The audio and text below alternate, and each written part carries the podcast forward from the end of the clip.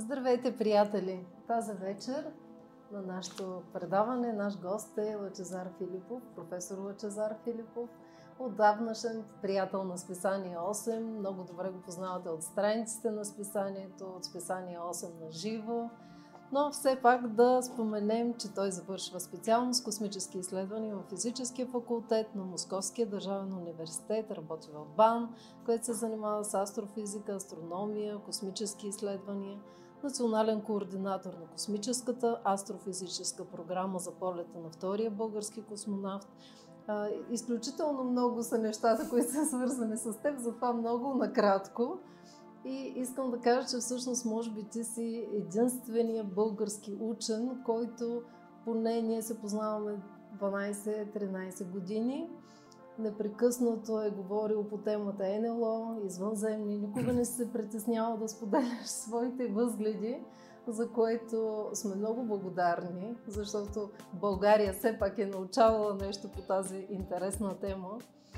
И понеже напоследък буквално ни заляха, заляха информации свързани с НЛО и напълно откровенни признания, че всъщност те съществуват. Включително говорим за американската администрация, ЦЕРИО, военните. Те си казаха, е, да, съществуват. И затова те поканихме. И първият въпрос е, искам да те попитам, дали някой дойде да ти каже, професоре, беше прав, извинявай. Ти толкова много ни говори за извънземните и най-накрая ето и другите признаха, прав беше. Не, никой не ми е казал, но аз имам много колеги, които, може би аз съм от малкото, които се осмелява да говоря по тази тема. Така. Те просто ги страх и е, гледна точка на това, че все още отношението към тази тематика в България е много неприятно.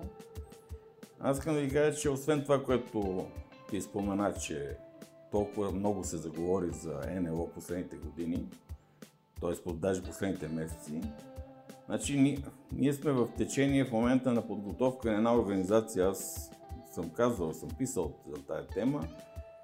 18-та година създадохме консорциум за изследването на, за легализирането на това, което се знае и какви са контактите с извънземни.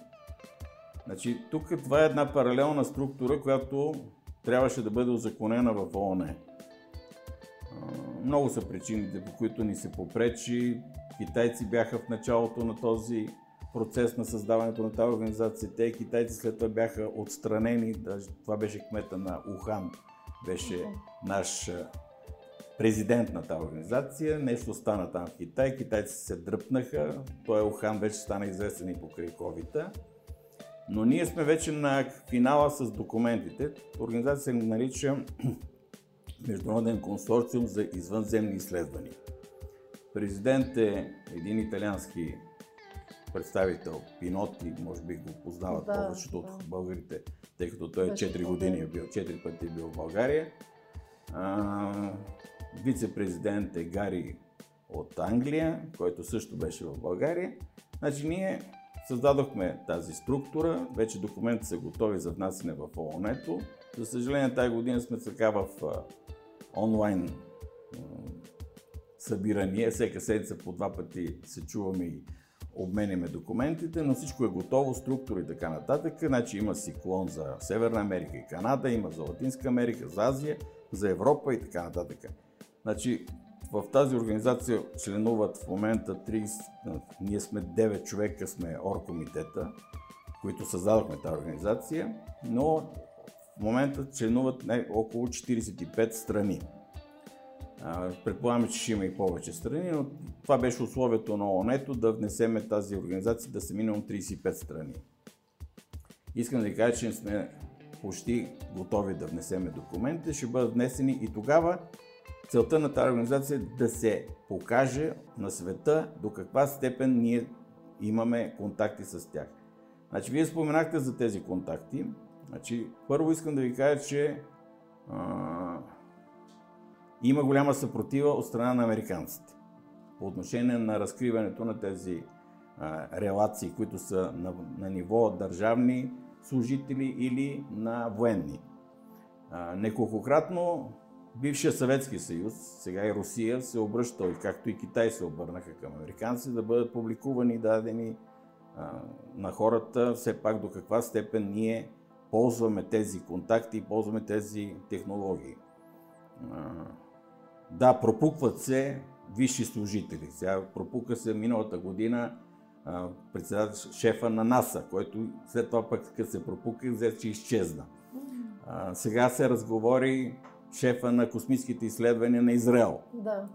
А, тоест, явно тайната се просмуква. Плюс това искам да ви кажа, че на ниво дори висши служители, значи искам да ви кажа, че малко преди а, приключването на мандата на Барак Обама, той посещава Аржентина, където той се е срещал с германски учени и служители, които се занимавали точно с тези контакти. И това е спомогнало, че Хилари Клинтън като кандидат-президент при, с Тръмп, когато се състезава, тя казва, ако аз стана президент, аз ще ви кажа до каква степен Америка има контакти с извънземни. Но тя не стана президент. Тоест, нещата ту да излезат, ту някой ги спира. Самият Тръмп декември месец подписа един декрет, който задължава Пентагона до юли месец тази година да даде писмени отчети, т.е. да даде информация за какво са харчени по 25 милиона долара всека година за изследването на НЛО. До каква степен те какво знаят. Значи, американците се оказват, че дълги, дълги години са наблюдавали, понеже повечето от обектите, които те са засичали военните, са така наречените обекти, които са излитали от морето и така от, от океана. Значи те дълго време са търсили така наречените подводни бази и подводни пещери. Това те си го признаха. А другото, което е, че също много странно, 18-та година 2018 година, септември месец, Тръмп обявява създаването на космически войски. Вижте, създаването на космически войски означава, че вие минавате на едно друго ниво на технологии. Значи не може да говорите за самолети и така нататък, плюс това космически войски не може да изстрелвате космонавти по 5-6 човека вътре в космически кораб, трябва да извеждате големи количества хора. Тоест, ето ви още едно пропукване на информация, че ние владееме технологии или имаме технологии, които могат да ни осигуряват пребиваване в космоса, извеждане на големи количества хора и така нататък. Тоест, отново стана ясно, че ние живееме в една паралелна, паралелна цивилизация. Тоест има нещо, което човечеството, което да го наречем с големи букви човечество, не знае за това човечество, което е скрито някъде. А, историческите факти, които се разкриват последните години, когато се публикуват, значи вижте, това за Розуел вече на нас ни е ясно, че Розуел е паднал чиния. След това имаме катастрофа, която е станала 1941 година в Штатите пак. Но сега изгледаха едни документи, свързани с така наречените релации, връзките на хитлеристите, хитлеристите преди Втората световна война с така наречените сиви. А, стана ясно другото, че тези подводници, които са пътували непрекъснато по време на Втората световна война от Германия за Антарктида, там е имало някакви бази. Защо след 1947 година, когато се прави един опит на американците да видят какво става там в Антарктида, те са посрещнати от летателни обекти, които са били много странни, дискообразни, те са върната тая ескадра и така нататък и почти от тогава не се навлиза навътре в Антарктида да се изследва какво става. Тоест виждате, че а, контакти е имало на някакви нива. Тези контакти са били свързани с технологии. А, сега самите, самите учени казват, това обяснява защо, например, смачка на Германия 19-20 година след Първата световна война, за едни 15 години става най-развитата страна в Европа и тръгва да бие целия свят. Нали? Тоест, тези технологии са дадени. Значи, ако вие погледнете документалните филми от Първа световна война и видите какви каручки там танкове са се търкаляли, нали? и видите танковете, които са се появили след 10 години в Германия, тигри и така нататък, пантери, вие ще се шокирате, че не може естествена еволюция на човешкия мозък нали, да, да ги създаде. Другото, което е, че ето ви, вече не се и отрича. Така наречените технологии, свързани с падналите чини след Втората световна война. Значи така наречения обратен инженеринг. Вие сигурно ще ме питате за зона 51. Да. Да, но има тая зона 51, има и Капустин яр в Русия. Тоест, това са а, бази, в които се прави така наречения обратен инженеринг. Значи, пада чиния, разглабя се и така нататък. Да, някои работи човечеството горе-долу е било наясно как става, го е имал като идея, но е друго да го на, направено и веднага ти се отпушва. А, тези неща са били давани на големите фирми, като IBM, например, процесора, защото представете си, че вие Втора световна война имате само едни лампови предаватели. Изведнъж правите микропроцесори и транзисторът току-що е бил открит. Тоест, прави се така наречените очила за нощно гледане. Вижда се така наречената стел технология. Тоест, това са неща, които човечеството ги е получило и ги ги е веднага ги е внедрил. Но лошото е другото, че когато говорим за контакти, говорим, че ако се дадат тези контакти, трябва да се признае кой до каква степен е плагиатствал. Кой до каква степен, защото е ясно, че почти всички това нещо са го използвали в така наречената воен, военна. Вземете Китай. Значи китайците не отричат, че те имат някакви там релации. Те казват, ние имаме някаква информация, която получаваме. Ми, замислете се, Мао Цзедун връща Китай по време на културната революция почти в феодалния строй. И малко след смъртта на Мао Цзедун, под ръководството на Дън Сиопини и така нататък, Китай прави страхотен бум, да стига дори става трета космическа страна. Тъй кацне на обратна страна на Луната. Тоест, без, нали, без без да има подсказка. Да, че са ползвали нали, някакви технологии от страна на, на Съветския съюз и Русия, там такива работи, но вие не можете да направите. Самите китайци не отричат, че някои от техните императори имат корен в извънземните. Тоест, исторически поставено. Нещата много, много тръгват за разкриване. Ето и вземете, да, да вземем другото. Говорите за, говориме за извънземното вмешателство в човешката цивилизация. Еми, пирамидите. Пирамидите ние до сега сме ги учили, че те са строени за гробници на, на фараоните. Е, добре. Айде те ги служете там при фараоните. Ами босненските пирамиди, които са на 34 милиона години. 34 хиляди години, извинявам се, че говорих. 34 хиляди години. Тоест, босненски и те, какви фараони има в Босна?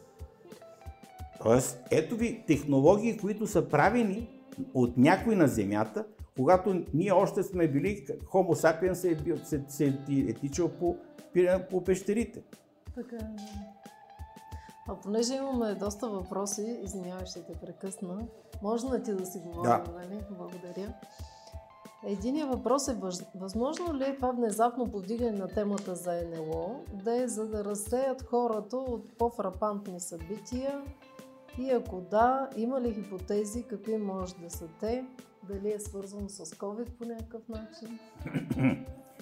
значи, вижте, а, що се касае до това дали, дали трябва. Значи, винаги има повод да си мисли, че извънземния разум, т.е. връзката с извънземните, трябва да бъде нещо шокиращо, нали, което да наруши нашето спокойствие. Аз мисля, че обратното.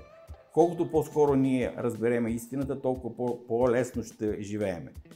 А, сега, какви видове има моите колеги, които са се занимавали с картотекиране, които се занимават с историческо изследване на извънземни, говоря за 65 вида типа. Значи, а, Димитър Делян, който почина преди няколко години, той беше писал своята книга за едни 3 метрови, които са кацали в банки. Спомням се, да. Така. Но в същото време, значи масовото, масовото мнение е, че повечето са от порядка на 60 см. Но, значи в Норвегия, където аз бях там, има Хездален една зона, е живял народ, който е бил точно 60 см. Как са се появили, така са изчезнали. Но, замислете се, значи в тази класификация от 65 типа има и 15 см. Тоест, говори се, и ако вземете да се замислите, в а, приказките има така наречените елфчета, Да. Които са летяли и са приличали на хора. Значи, хората, за да го внесат това в фолклора си, те са ги виждали. Когато аз бях в Норвегия, попитах скандинавците там, понеже имаше финландци, освен норвежци, имаше и шведи, викам, добре бе, в Скандинавията защо са популярни тия статуйки на джуджета? Те казват, това е нашия фолклор. Значи тези, тези горски човечета, те са виждани. Значи те са щъкали там в, в техните. Защото, вижте, фолклора се създава на базата на нещо, което е видяно. Значи нямало е телевизия, нямало е интернет и така нататък. Тоест, вие за да го вкарате в собствената си, т.е. собствен си мироглед, вие трябва да сте го видяли. Както и първовитните хора, които са рисували извънземни по пещерите. Значи те не са могли да видят нещо друго, освен да видят е той с скафандъра и така нататък и да го нарисуват на стена, защото рисува е хора, животни и е това, което е видял. Ето ви чудесие. Значи този контакт, който е бил непрекъснато, той е бил явно на базата на това, че на нас ние сме били под наблюдение, но ние, ние сме контролирани, но не до някъде сме ускорени в нашата си еволюция, но на нас, а, значи има, има един такъв закон, който вие трябва да направите еволюцията не само физическа, но и мозъчна.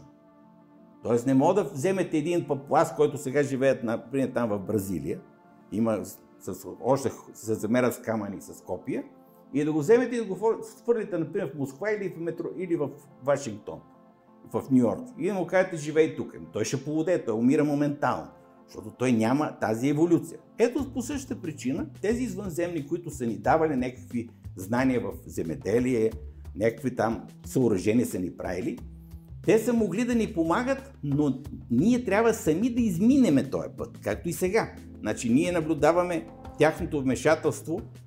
Ето беше тук в България един полковник американски, който е бил 65-та година в Хаско, когато бяхме, правихме конференцията. 65-та година е бил ръководител на ядрена, ядрена база.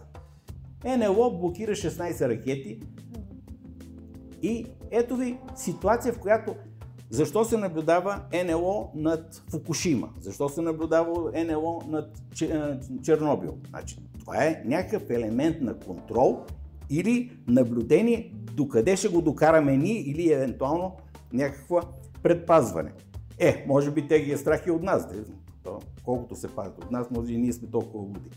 Що се касае до covid вижте, covid си е бамбашка наше производство. Това си е другото, което аз го бих казал следното. Това е сигнал, че ние сме тръгнали в науката в едно много лошо направление.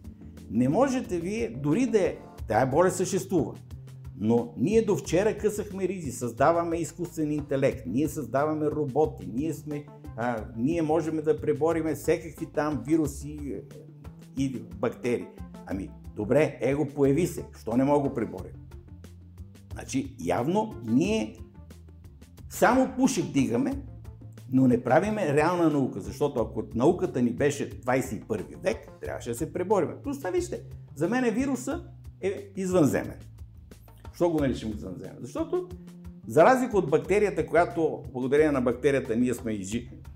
възникнали на тази земя, защото бактериите са те, които са създали така наречените клетки на, човека, вируса извън живи организъм, той е кристалче. Но като влезе вътре, той става вампир. Той започва да смуче енергия и той се храни на базата на организма, в който е влезе. Значи този вирус, да, той може да дойде от космоса. Той може да дойде от ледниците.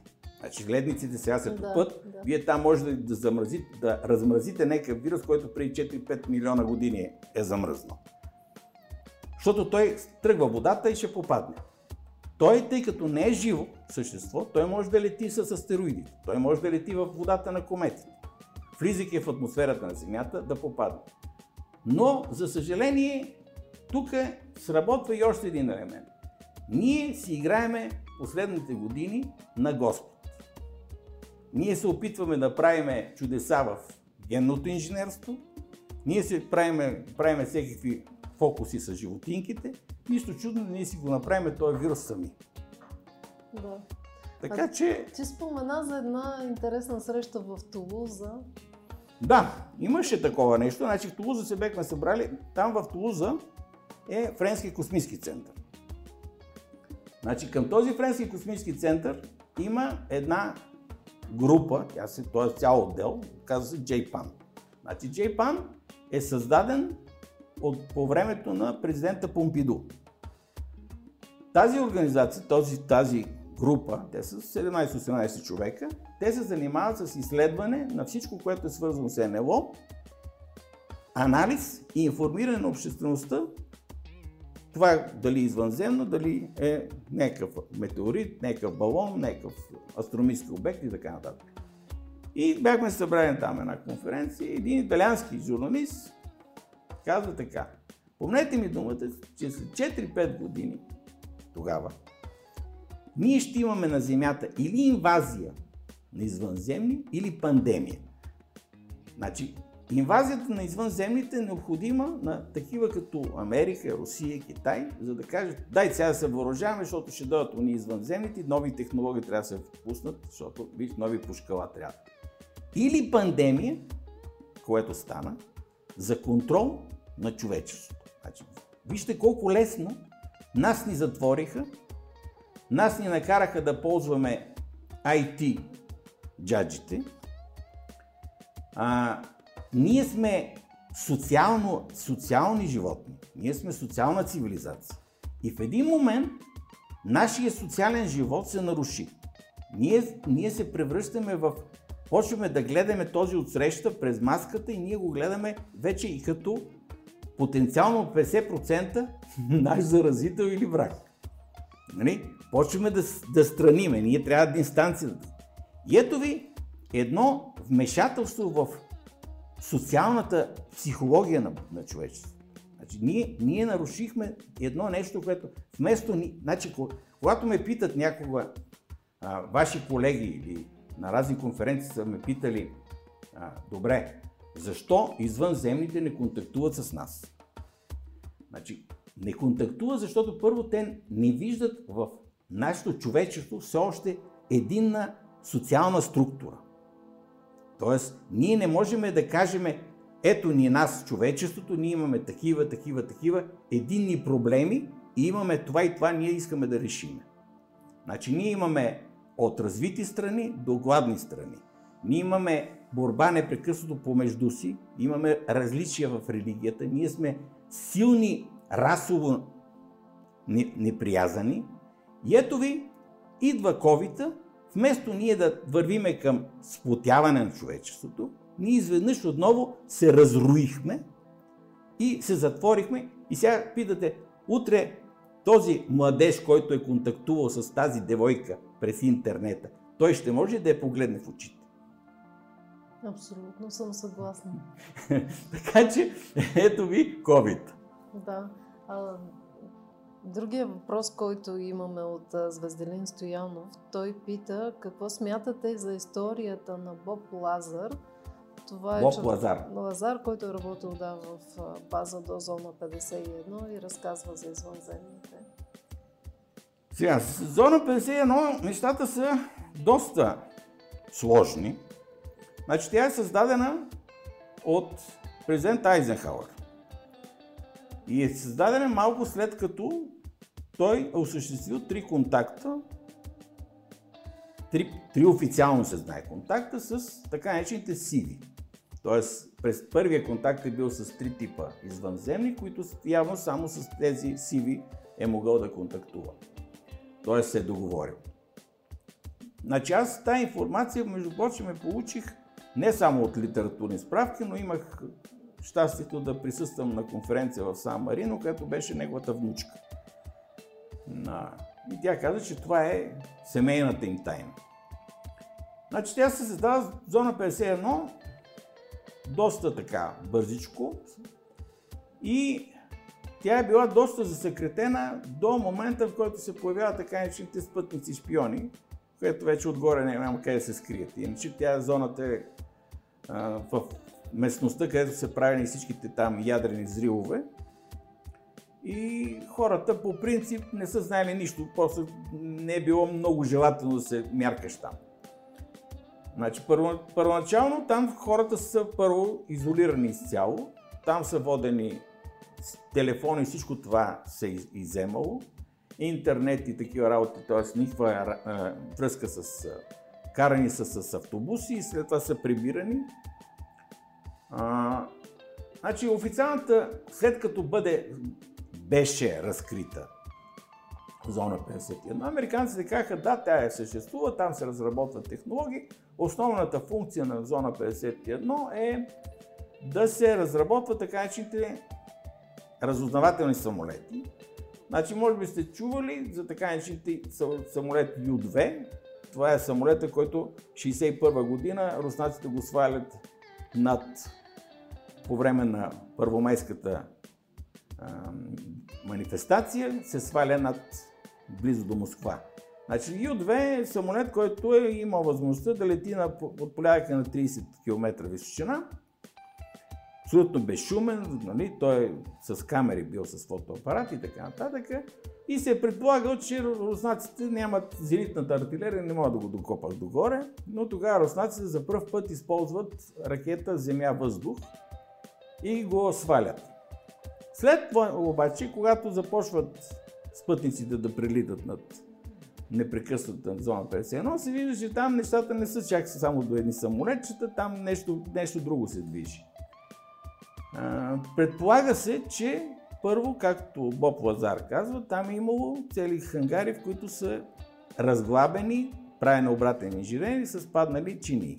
Значи, за съжаление, че не, много пъти са ме питали, добре, като са те по-умни от нас, защо падат? Тя, вижте, ние първо не знаеме от кого се управлява. Значи аз когато ме питат за летящи чини, аз казвам, мен не ме интересува чинията, как лети, мен ме интересува кой е вътре нали, какво представлява.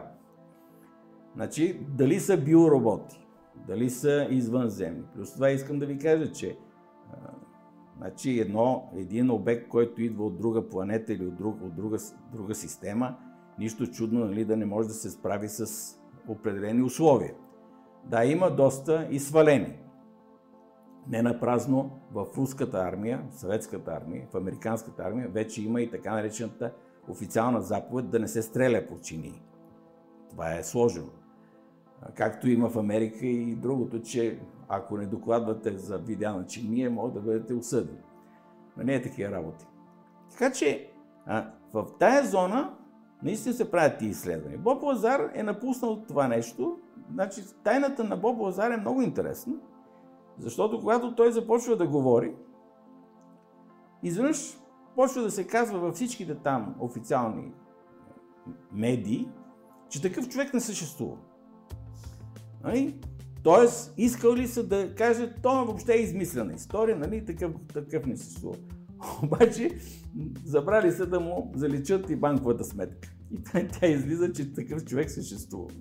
Тоест, той известно време беше покрит, сега последно време наистина започнал да публикува неща, Значи той говори за открит елемент, който се използва там в зона 51, който явно е елемент, който се използва за летене на тези, някои от тия чини. Вижте, значи ние говорим за НЛО-та, но те са много типови. Значи ние говорим за стандартните дискове. Да, ние говорим за триъгълници. Сега се появиха така наречените като да, са много. Тик, тик-так бомбончетата. Значи това, което сега беше публикувано от този наш приятел, който от Пентагона призна, че 17-та година, че Пентагона е харчил тия 25 милиона. Тоест, ние имаме различни типове, което говори, че имаме и, може би това са различни, различни извънземни, различни технологии. Значи, другото, което е, че вие сигурно сте чували за така наречените житни кръгове. Да. Значи, житните кръгове по всяка вероятност, значи те не са за нас.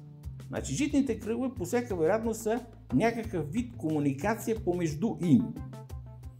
Защото ако вие нямате общ, нали, а, как се казва, пресечна точка на култура. Вижте, а, значи езикът, езикът и а, мироглед, реалността и мирогледа се формира от това, което вие а, виждате.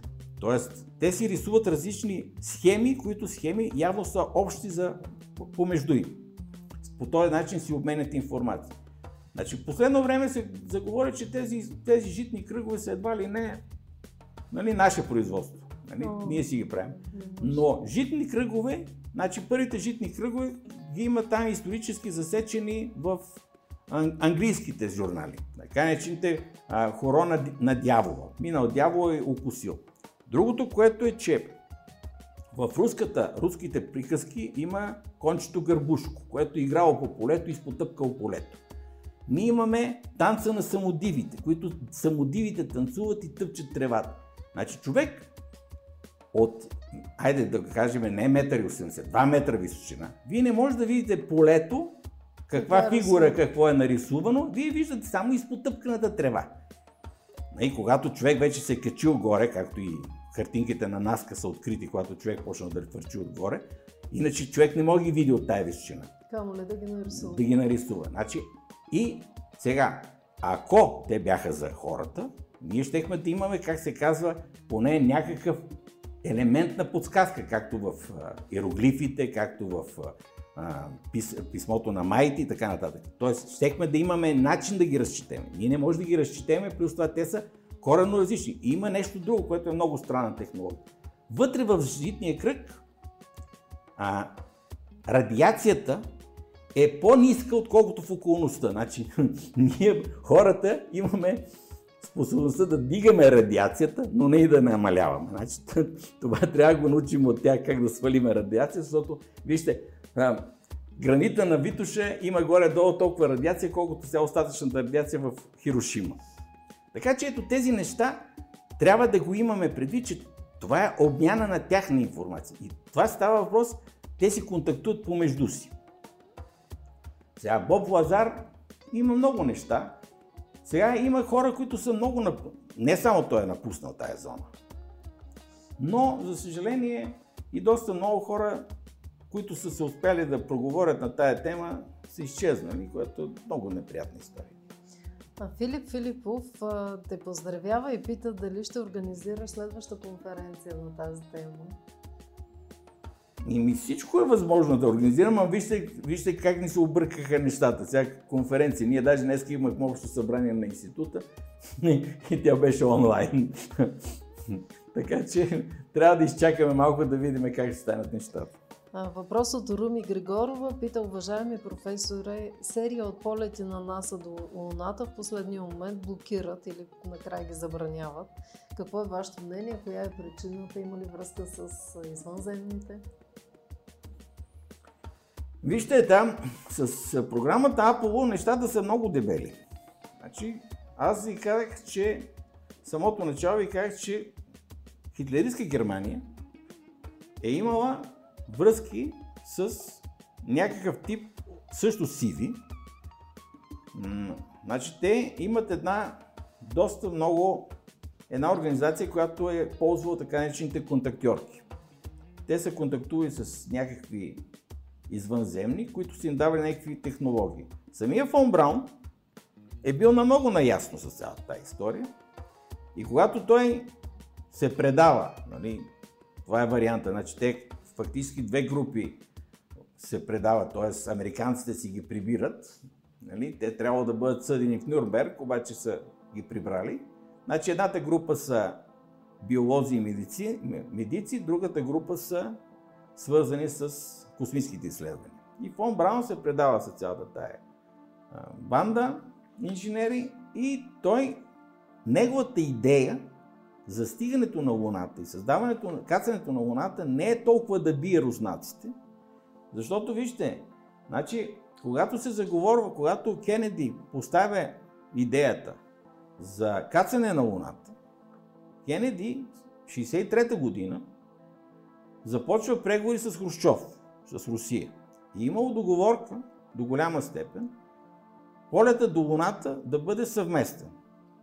Значи, може би смъртта на самия Кенеди, Кенеди, може би, както последните документи излизат, това, че е искал да разсекрети неща около НЛО и извънземните, това му е коствало смъртта, защото 10 дена преди неговото убийство той е поискал справка от ЦРУ във връзка с това, което се има за извънземните. Но Фон Браун, целта му е кацане и контакт. Но, за съжаление, контакта явно не е станал. Тоест, станал е, но в обрат с обратен знак. А, това, което се говорят глупостите, че Apple е спряна като програма поради финансови съображения, че видите, там са водили в момента войната с Виетнам и така нататък. Вижте, не може, при положение, че вие сте похарчили вече тия 4 милиарда долара, вие сте изградили тези три, три ракети Сатурн са били готови, екипажите са били сформирани, Имате ровер и мовер и така нататък автомобилчетата с всичко, което е направено. И стоеността на един полет вече се свързва от порядъка на 150 до 200 долара, 200 милиона долара. Изведнъж казвате, ние загубихме интерес към Луната, а с другия вариант имаме финансови затруднения. А, значи... А какво ги е оплашил? Точно това, че контакта не е станал както трябва. Значи, и... Вие знаете за варианта Apple 13. Apple 13, който не успя да кацне. Значи, след като кацат първите Apple 11, Apple 12, там е имало едни сеизмични апарати, които се слагат на повърхността на Луната и се прави изследване и се оказва, че Луната в много отношения кънти като камбана. Тоест, другото, което е, че плътността на Луната не е, не е такава, каквато се очаква. И Apollo 13 носил на, на борда една малка атомна бомба. Идеята е било да се взриви, за да се види, нали, да се направи, как се казва, томография, акустична томография, да се види какви празнини, какво има в Луната. Е, то те, те са там, дето не станал контакта, не позволиха на Apple 13 да кацне. Плюс това Apple 13, вижте, много странно, много е труден този полет да, да отидеш там с един резервен двигател, да заобиколиш луната, да хванеш точно балистичната крива и тя да те вкара точно в този улей, който да се пребереш на Земята, без чужда помощ. Сега това са малко странни неща. Така че поне не, не, не ги пречукаха, както се казва на груп език. Това е и цялата тази история наистина говори, че ние там сме срещнали някакво, някаква неприязан. Не на празно, даже сега, когато се заговори за кацане на Луната. Вижте, този форсинг за кацане на Луната не е здравословно предизвикан от руснаците и от, и от американците. Значи той идва от това, че Индия Амер... и Китай проявиха интерес да кацат първи. И Русия и Штатите не могат да позволят сега най-напред да отидат китайците там или индийците. Ето това, това ги накара да форсират нещата. Наистина няма логика, аз поне се занимавам повече от 40 години с космически изследвания, вие да тръгнете за Марс, а да заобиколите Луната. Значи по принцип, по схемата на а, Цилковски, който е създател на стратегията за космическите полети, значи един полет до Марс или дори до Луната трябва да минава през така наречените междинни етапи. И тези междинни етапи трябва да бъдат орбитални станции, които да бъдат построени между Земята и Марс и така нататък. Защото ние преди значи 88 година, 89 година осъществяхме един проект, се казва Фобус. Изстреляхме два спътника, два апарата за... Това беше голям проект на Съветския съюз, Германия, България, целият интеркосмос учава. И ние изтрехме два фобуса за Марс. Еми, единия се загуби по пътя, другия стигна до фобус и на втория част от снимките той изчезна и той. Представете си, че там имаше хора. Вие не можете да ги преберете. Вие не можете да ги върнете. Значи, явно пътя за Марс трябва да мине през Луната и междинно.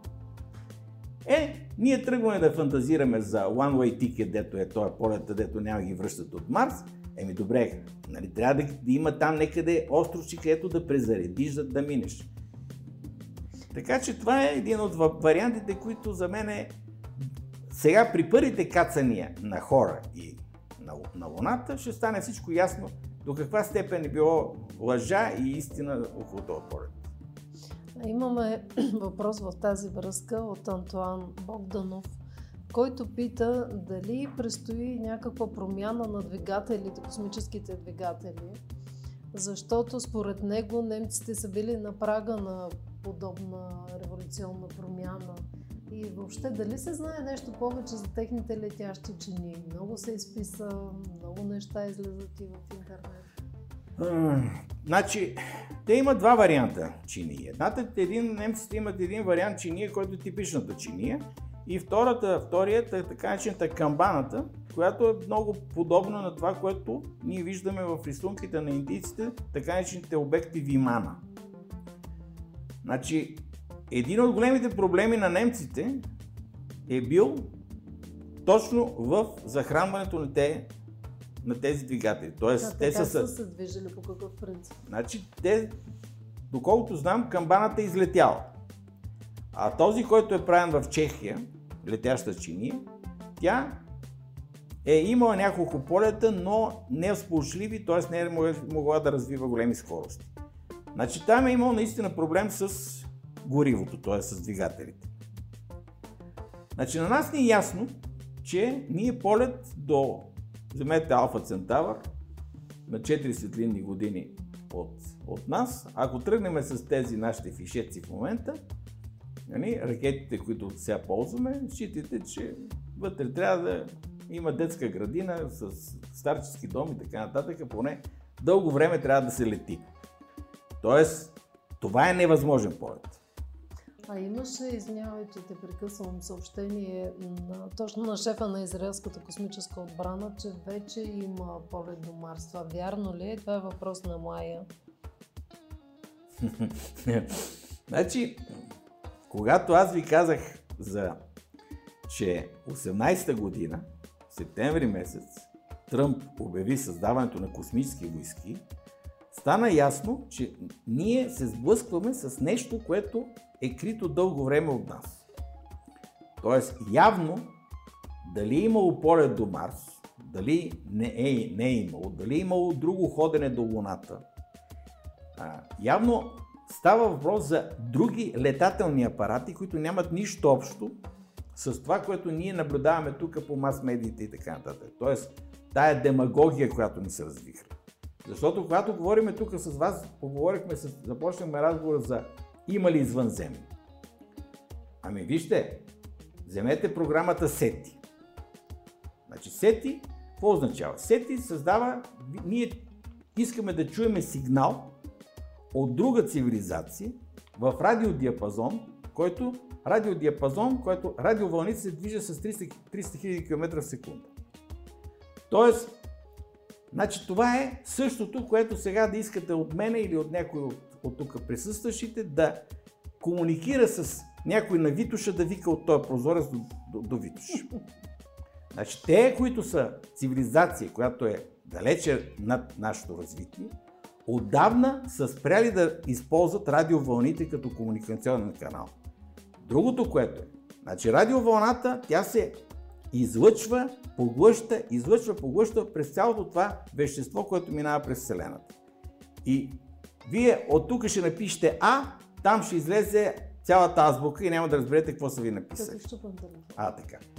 Значи, SETI е създадена програма първоначално от Пентагона. Технологията е било да се направи, уж гледаме там извънземните, ги изчакаме, да се направи алгоритми и програми, за да може вие като насочите една пушка към един човек, който е в тълпата, да може да игнорирате шумовете на цялата тълпа и да чуете само него какво говори. Тоест сега ние можем да слушаме една звезда, нали, без другия шум. Но след като е зарешена тази задача, Пентагона прекратява финансирането на СЕТИ и СЕТИ в момента се финансира изцяло от частни, частни пожертвования. Така. Значи, и а, учените, които се отричат съществуването на извънземни, те се опират точно на сети. Нямаме сигнал, нямаме нищо, не сме получили. Е, сега, разберете ме, първо, това отдавна, както и ние не ползваме и морзвата азбука в момента. Значи, тези, които са отишли далече, другото, което е, откъде на къде, значи имаме даже една програма Мети. Това е сети е търсене или даже сети е слушане, търсене на сигнал. А Мети е изпращане сигнал. Messaging to. И когато седнахме да пишеме тези програми, защото аз познавам хората, с които съм работил, руснаци, беше идеята какво ще напишеш, като не знаеш той горе какво, какъв менталитет, каква философия. Другото, което е, как той ще разбере, че ти му пишеш на него? Значи той трябва да знае, че е тук земята. И ние почнахме да мислиме как, как да погледне, защото там това е безкрайна вселена. Искам да ви кажа, от орбитата на, на Плутон, Земята се вижда вече почти като звездичка. Тоест, за да, за да кажа, да не кажем другото, че имаше едни снимки от наши френски колеги, които направиха снимки от Венера на Земята, ами то казаха, че от, от Венера, гледайки на Земята, никой не може да докаже, че на Земята има живот. Тоест, значи, трябва по някакъв начин. И тази програма Мети беше много сложна, за да може да напишем и писмо, защото ние, какво, ние мислиме, че и те работят с нули единици. Глупости на търкалета. Значи, ние, ние си мислиме, че нули единиците е универсалният език на Вселената. Имаме молба от Златко Тотов. Попитайте професора да разкаже повече за контактите на генерал Савен на ментално ниво. Дали знаете? Да, аз между прочим имах късмет и да го видя, генерал Савин, да се запозная с него, а и той на 18-та година беше в Москва, когато правихме тази организация. Значи вижте, генерал Савин е ръководител на тази, тя е група към Министерство на отбраната, по дистанционно наблюдение. Значи тя е, това е технология... Viewing. Да, remote viewing, което е фактически и американците го имат, и руснаците, и другите страни го развиват. Значи обучават се хора на базата на подготовка. Не, трябва да имаш някаква определена дарба, нали? Не, не може да те фанат от улиците. Да... И ти на база на това нещо да можеш да контактуваш с човек или да търсиш човек на голямо разстояние или обект на голямо разстояние. Значи това се прави от гледна точка на въоръжените сили, че когато една подводница, например, легне на дъното на морето, значи вие знаете, че там те непрекъснато се дебнат нали, подводниците с корабите отгоре, и подводницата ляга и седи там 6-7 месеца или една година седи на дъното, ни гука, ни мука, защото ще фанат радарите отгоре. Значи, за да може да се види къде е тая подводница или се контактува, се обучава тези за това гледане. Другото, което е, че именно в тая група, както са започнали са работили, това става преди 2000 година, три от сътрудничките, там има и жени, казват, някой иска да се, да се свърже с нас. Сега, кой е той? Някой, никой не се може да каже, нали, някакъв натискал, нали, психически да, да влезе в контакт. И Савин пита висшето ръководство там, около президента, може ли да продължим този контакт? Те казват, продължавайте. Оказва се, че кацнал чиния на 30 км от Москва иска контакт с тези жени. Тя една е, още е жива, тя самата е, е давал интервюта за този контакт. И отиват те нали, под Московието, виждат чинията, влизат вътре, контактували са с извънземните. Разговор е бил на, на ментално ниво, което означава, че нали, те са говорили, но много странно са говорили не за технологии, са говорили за начин на живот, какво се храним и така нататък, те какво се хранят и така. И тези контакти са били два до три пъти, трети път. На третия път обаче те са поискали само една жена да бъде, да отиде при тях. И тя вече отказва, защото имала презумцията, че може да бъде отвлечена. Тоест не е пожелала този контакт.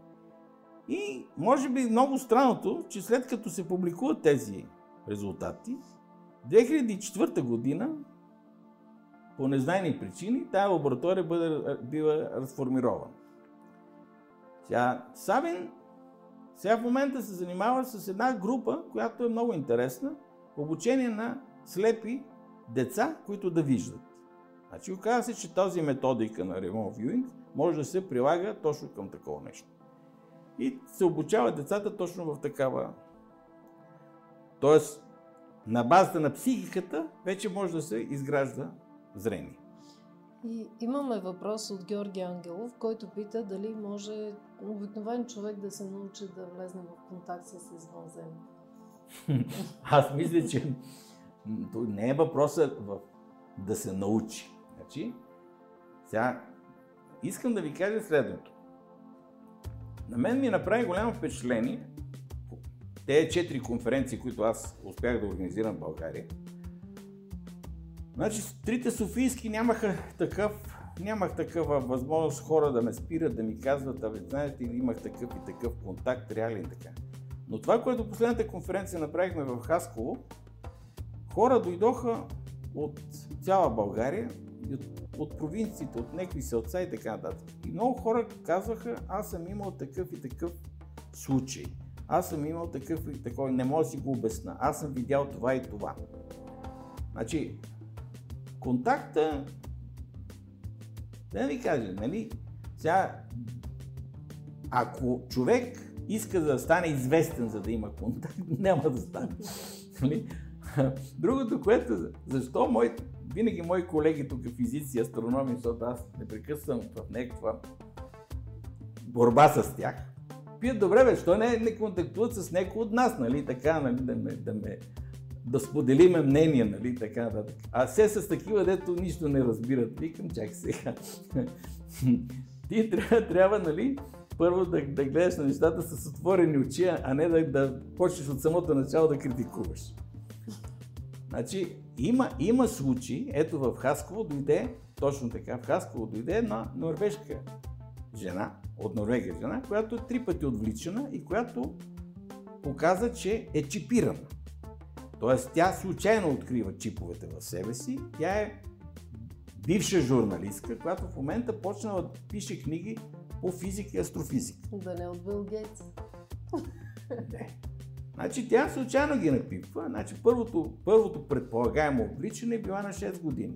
Нали, когато нещо е влезло в стаята, тя го е видяла в кревачето хора. Салас, който ви казах, полковник американския, който е бил в тая военна база, той, той след много години си признал, че той също отвлича. И той е интересното, че на една конференция в Стокхолм една жена разказва как са я изнесли през прозореца. И той тогава почнал смътно да си при, при, припомня, че нещо такова и с него се е случило. И като се върнал от Стокхолм в Штатите, му направили хипноза и се оказа, че и той е бил измъкван през прозорец. Така че Значи има ги тези случаи. Сега в Съединените щати официално са декларирали около 150 хиляди човека, които са имали този експириенс, такова отвличане. Сега до каква степен? Вижте, значи, лошото е, аз отново ще повторя. Когато ми казахте, че съм от хората, които говорят, говорят за тема извънземни. Значи, нашето общество трябва да се примири, че ние не сме сами. Нашето общество трябва да гледа на това, на това не като на това, че ние чакаме оне, понеже е по-развит от нас, той ще ни отрепа. Той отдавна да ни отрепа, ако иска. Значи ние трябва да, не да криеме това нещо, защото хората, а много хора са идвали при мен и ми казват така и така, имал съм такова нещо. Но той го е страх да сподели, защото утре той ще му сложат черен печат. Той ще го изгонят от работа. Видите? Ето, ето това, ако ние промениме, значи този, ан, този не знам, не, не, мога да го нарека дали е страх, но то е а, свиване на хората, значи ние, ние искаме, ето ние летиме в космос. Значи ние самите искаме да станем космическа цивилизация. Е добре, какъв е тогава проблема, ако той е дошъл тук? Значи ние искаме да отидем на Марс, търсиме там някакви зелени човечета, както ги наричат обикновено нали, на жаргон, в същото време, нас ни е страх, че те, другите могат да дойдат при нас. Да, и ние имахме няколко такива истории. Единият човек категорично отказа да споменем името, снимахме го в контражур, защото каза всички ще си помислят, че не съм Фред. Така Както и аз не съм сигурно Фред. Имаме въпрос от Джорданос Принсепц. Пита професор Филипов, следя ченелинга на Кари Гуд. Участва в космическата програма на щатите като надарено дете емпат. Според него цялата Слънчева система е под карантина, като върховенство са взели Федерацията на сферите. Същества почти богове според нашите разбирания и горе има нещо като гражданска война, така да го наречем. Те балансирали всичко случващо се и не позволявали намеса на доброто ни на злото, всичко зависело от нашата свободна воля в момента. Имате ли някаква информация за това? Вижте сега, значи аз съм познавам хора, които точно се занимават с този ченелинг. Това е, айде да го кажем на български язик, контактьорство. Значи, това е наистина, появява се. Има такава информация. Имат, получават нещо, което... Сега, дали съществува такава федерация и дали има някаква така гражданска война горе, не мога да ви кажа. Значи, ние имаме исторически документи, че нещо такова преди хиляди години е ставало в Индия. Там са декларирани. Ние имаме открито в Индия селище, в което има висока радиация, където означава, че взревена е атомна бомба. По уния години такова чудо не може да стане. А, така че, нищо чудно. Вижте, значи ние говориме за милиарди, милиарди звезди. Значи преди 30 години беше много странно да се говори за планети около, около звезди. Значи ние имахме един така наречен ефект на Доплер, който ако една звезда се клати, нали, дава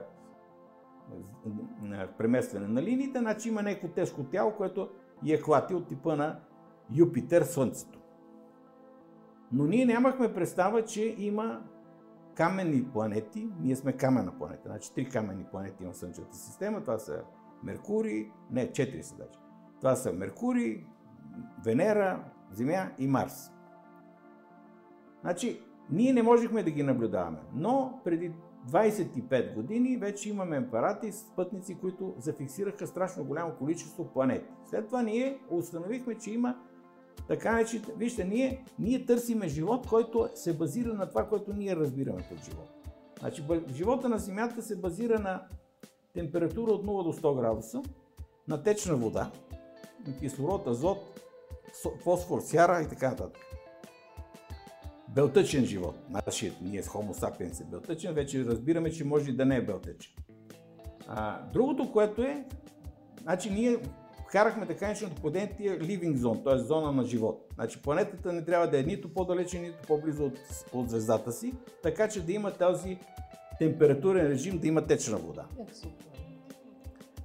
Сега, защо мислиме, че трябва да има вода? Защото ние сме изградени на вода. Но дали водата е необходим и достатъчен елемент за форма на живот, това никой не може да го каже. Значи водата е много хитро, хитра молекула, значи тя се разцепва на две части. Основа, основа е киселина, т.е. един много добър разредител. Може би за това водата в нас е основа, която движи нещата. Но химиците знаят, че има много такива течности, които имат същото разделение на киселина и, на а, основа. Плюс това, тези, тези течности могат да замръзват при други температури и да кипат при други температури. При други налягания и така нататък. Тоест, значи, ограничението с водата може да се махне. И ето ви въпрос. Значи, ние се замислихме, няма ли възможност да съществува живот на спътниците на Юпитер и на Сатурн, Енцелад и Европа. Да. Значи, там имаме ледени а, спътници. Значи, ние открихме на нашия северен полюс, на 10 км дълбочина под леда, ане, анеробни животинки, които не се нуждаят от кислород. Тоест, значи ние вече може да разшириме нашия диапазон. Това е едното. Ние открихме живот в гейзерите. Тоест там, където ако не хвърлят, мене аз ще се свъра. Но Те живеят там. Значи вие може да имате живот и при други температурни режими. След това, когато се заговори, по- много от вас сигурно са чували теорията на опарин за гръм и трясък, как се е родил живота.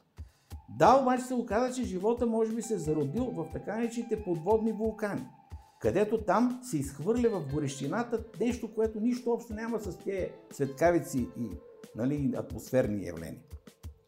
И ето, ние разширихме мирогледа си и сега вече можем да говорим, че живот може да съществува не само двукрак, но може да съществува и по друг вид на други места в Слънчевите системи, т.е. около другите звезди. И се връщам. Значи, що може да съществува живот? Ние може да говорим за милиарди типове цивилизации. Въпрос е, че ние в момента трябва да си обясним. Вижте, има един много голям въпрос на науката. Какво е това съзнание? И как то, се, как то влиза в човека? Защото когато вие ми казахте за ченелинг, значи ченелинга е информация, която вие получавате от някъде. Защо на гадателите в Латинска Америка са им отваряли тук на главите над хипофизната железа? На нас не затваря. Нали? Защото трябва да са получавали някаква информация. Ето ви. Значи ние, защо тази шишарчица, която ние открихме в нашата глава, която е толкова голяма, колкото бобено зърно, го има във всички древни храмове. Е, откъде? Трапанаци или са си правили тия там, за да ги рисуват тия неща? Значи това се казва, как се казва, антенката ни, която ни е свързала с ония космос, който го нарича Вернадски не, неос. Ето ви. И от тук насетне, сега ние разбираме. Бебето още в, в отробата на майка си започва да разбира много неща. Значи то получава информация. И ето тук е въпроса. Живот може да има навсякъде, но ние трябва да си отговорим на въпроса как този живот става разумен. И до каква степен ние сме нали, разумни, защото значи, преди 65 милиона години Земята е била населена с рептили. А те продължават ли днес да съществуват? Нищо чудно. Значи, може би, вижте, ние не искаме все още да си признаеме, че на тая малка планета, за тия 3,5 милиарда години, откакто там има някакви условия за живот, е имало няколко вида цивилизации или живот. Представете си, че тия батковци отгоре са направили най-напред рептилиите на Земята. И понеже не са тези динозаври са из, излезли извън контрола, при 65 милиона са им пуснали едно камиче отгоре